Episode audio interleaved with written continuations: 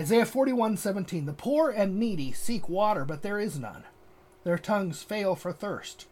I, the Lord, will hear them. I, the God of Israel, will not forsake them. I will open rivers in desolate heights and fountains in the midst of the valleys. I will make the wilderness a pool of water and the dry land springs of water. I will plant in the wilderness the cedar and the acacia tree, the myrtle and the oil tree. I will set in the desert the cypress tree and the pine and the box tree together, that they may see and know and consider and understand together that the hand of the Lord hath done this, and the Holy One of Israel hath created this. We'll stop right there, and I'm going to go through the rest of this chapter, but this is a good place to stop and make a few comments because it actually ends the last section.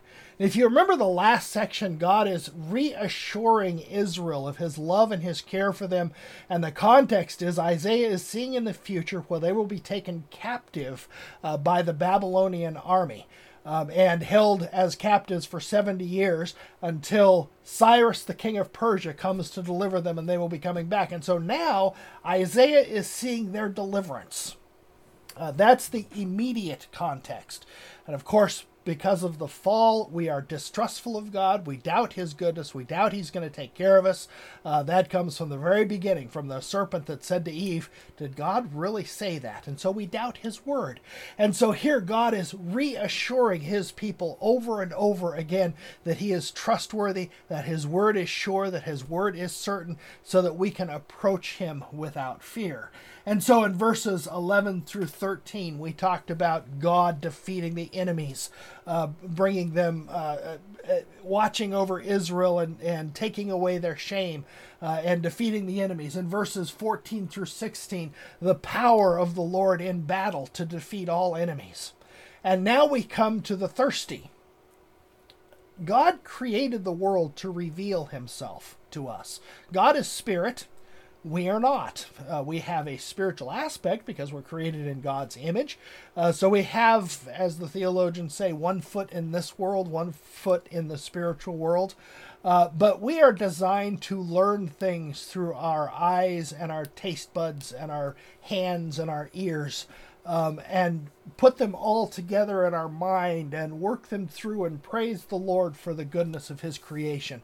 So a perfect example.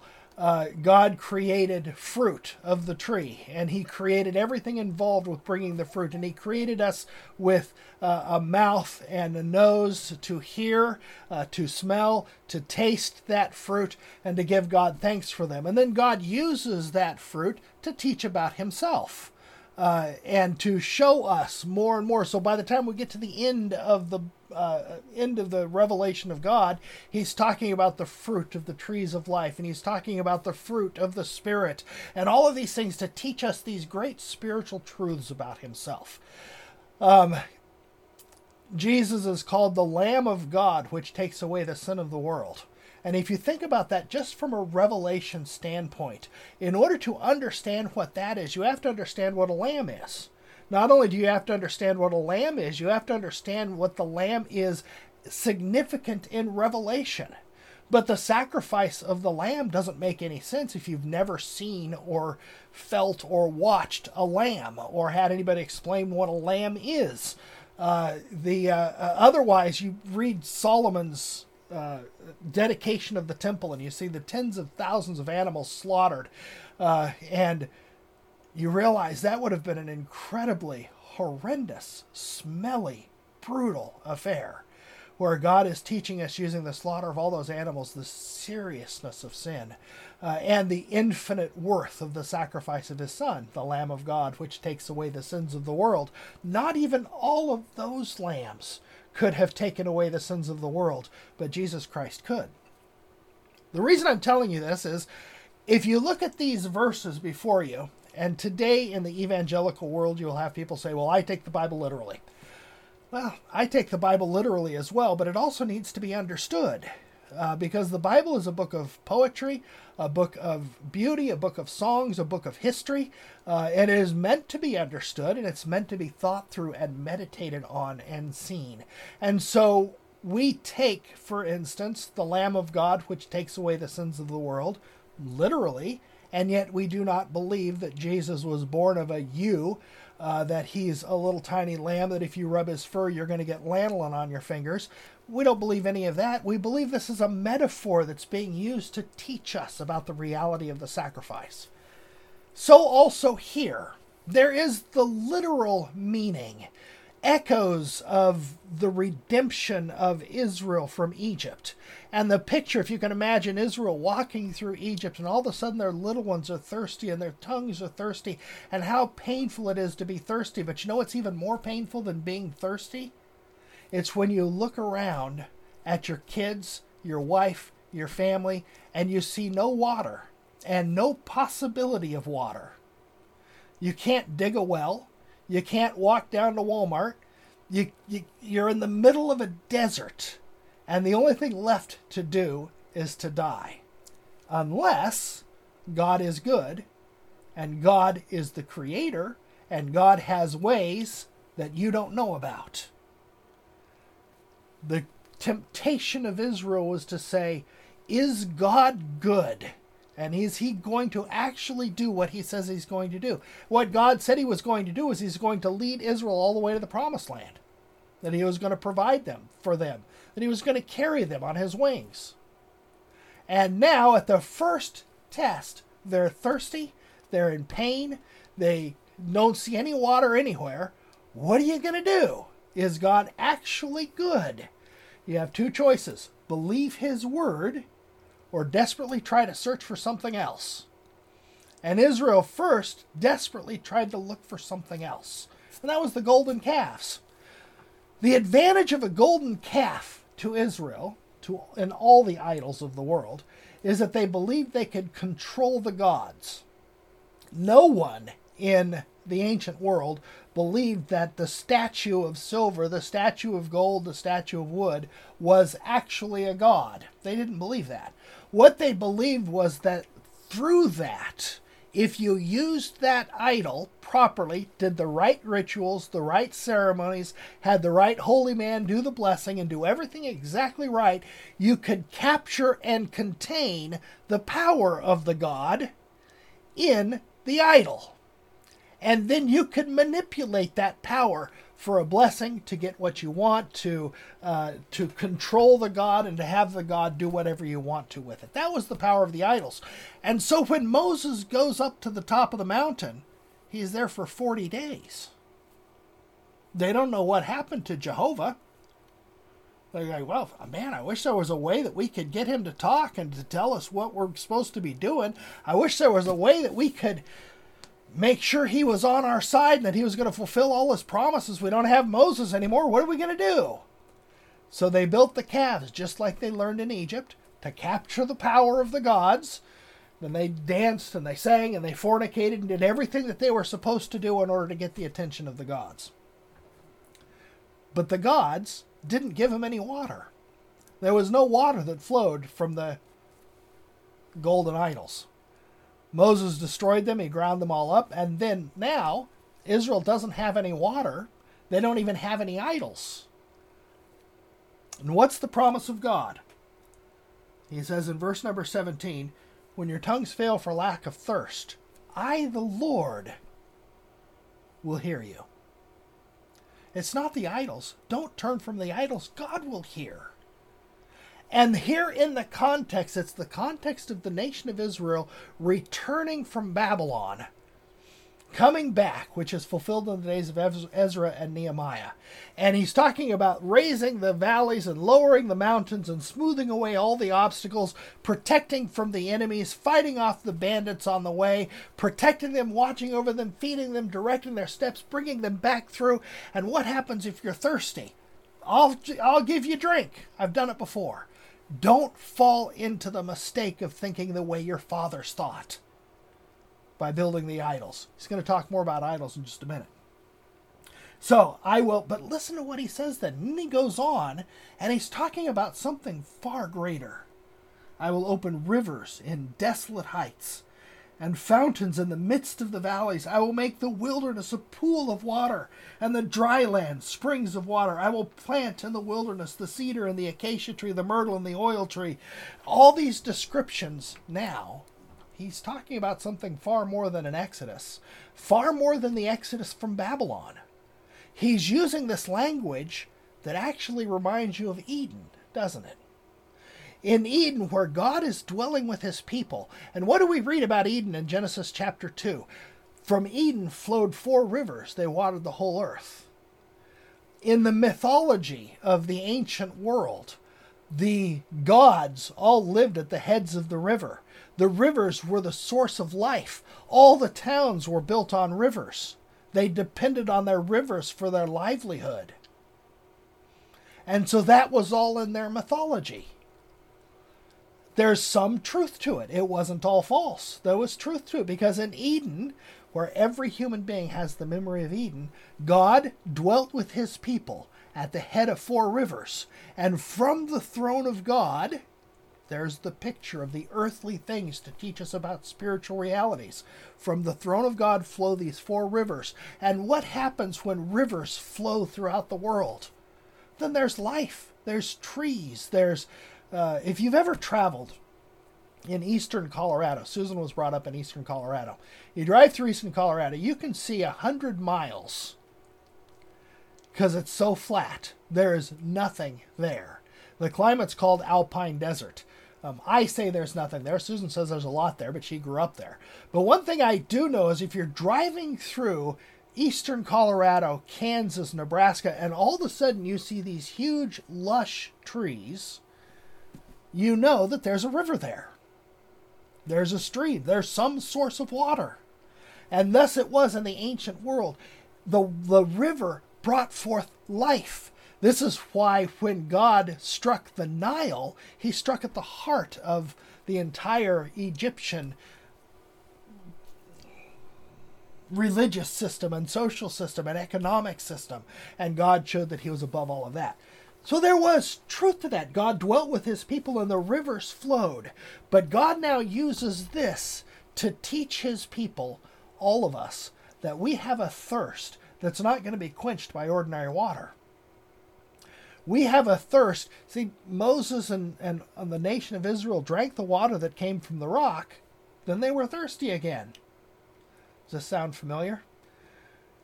It wasn't living water. It wasn't water that brought them eternal life. And yet God is promising for all who are needy, all who desperately long, have their thirst quenched. God is there for them. God is restoring Eden. Not only that, he's bringing us to something far grander than Eden. He's bringing us to the kingdom of God. The time when there's no more thorns and thistles and no more curse. And as Revelation progresses, that theme of water is repeated over and over and over again. Isaiah says, "Ho, everyone that thirsts, come ye to the waters. You who have no money, come buy and eat." Psalm 42, David says, "As the deer pants for the water brooks, so my soul pants for you, O God." Jesus said in Matthew chapter 5, "Blessed are those who hunger and thirst for righteousness, for they shall be filled," and so forth. And then John, he tells us that on the last day of the Feast of Tabernacles, the Feast of Tabernacles celebrated the time that Israel was in Egypt. They built these booths, they built these tents out of palm branches. And it was a time of tremendous celebration and joy. And one of the rituals that they did on the last day of the feast is they remembered God drawing water out of the rock. And so the priests went down to the pool of Siloam, which was right outside the temple. The pool of Siloam, and they filled buckets with water, and they did a procession of water through the temple, and then they would pour the water out in this great procession, teaching the people that God quenches the thirst of those who seek after him. And that's the occasion when Jesus stands and he says with a loud voice, "If anyone thirsts, let him come to me and drink. He who believes in me, as the scripture has said, out of his heart will flow rivers of living waters." But this he spoke concerning the Spirit, whom those believing in him would receive, for the Holy Spirit was not yet given, because Jesus was not yet glorified.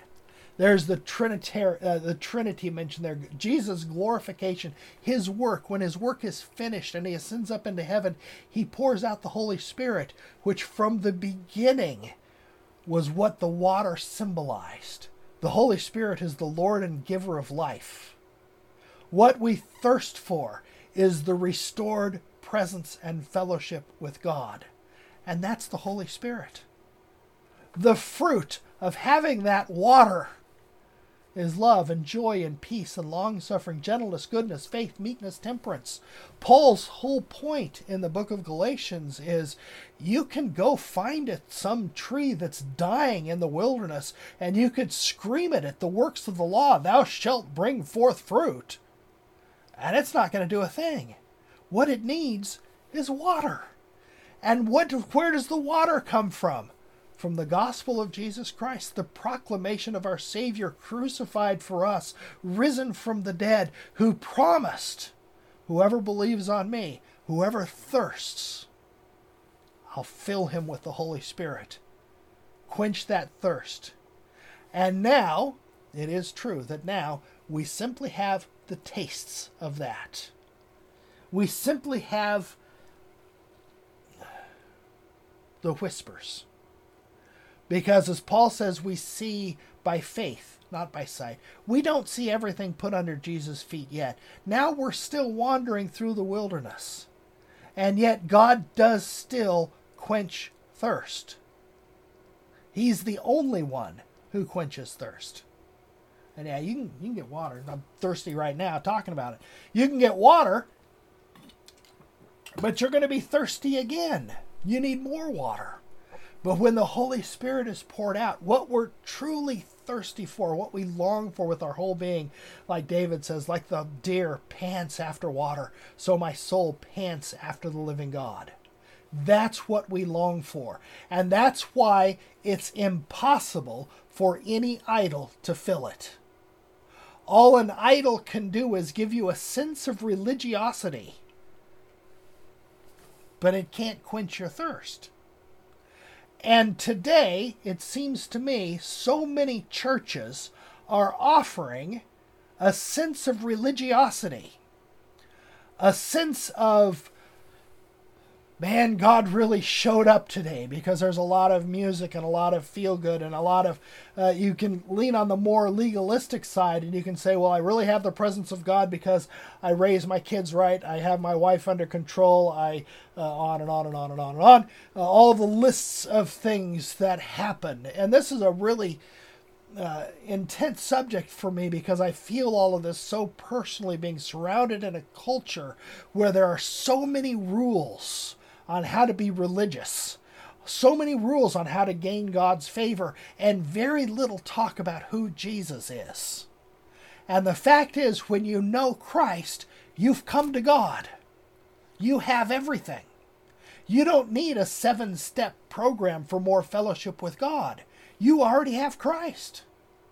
That's the beauty of it. And this is why what the world needs is more preachers and proclaimers of that good news. Which, by the way, skipping down just a little bit, when he gets to, I gotta find it, verse number 27. He says, first to Zion. The Hebrew is first to Zion. Behold, behold, look, look. The translation's difficult, so all the translations are all over because they're just abbreviated very quick. First to Zion, behold, behold, I will give to Jerusalem proclaimers of good news. Those proclaimers of the gospel. If you heard my sermon on Sunday and 2 weeks ago about the women proclaiming the good news from Psalm 62, you know how this all fits in. That's the same word, the proclamation of God's victory over sin and the power of the devil and everything that God has done to bring about his kingdom. Idols can't do that, which is why now there's the warning against the idols, beginning at verse number 21. And I want to go through this in depth. I'm going to give it more time next week. Otherwise, we're just inundated with a lot of information. But the gist of the whole thing is the idols of the nation are promising you all of that. They're promising you the beautiful hanging gardens of Babylon, the wonderful music, the wonderful trees in the desert, and all of this stuff. But even though Nebuchadnezzar can build huge palaces, somebody's got to make the brick. There's going to be oppression. There's going to be crushing. But more important than all of that, it's not going to give you what you truly thirst for. I give you a perfect example from the American political system because I suspect it's the same thing in political systems all across the nation. Every 4 years in America, we elect a new president. And in my living memory, every 4 years, that new president is touted as the savior of our country. And 1 or 2 years in, everybody's ready to lynch him because he didn't quench anybody's thirst.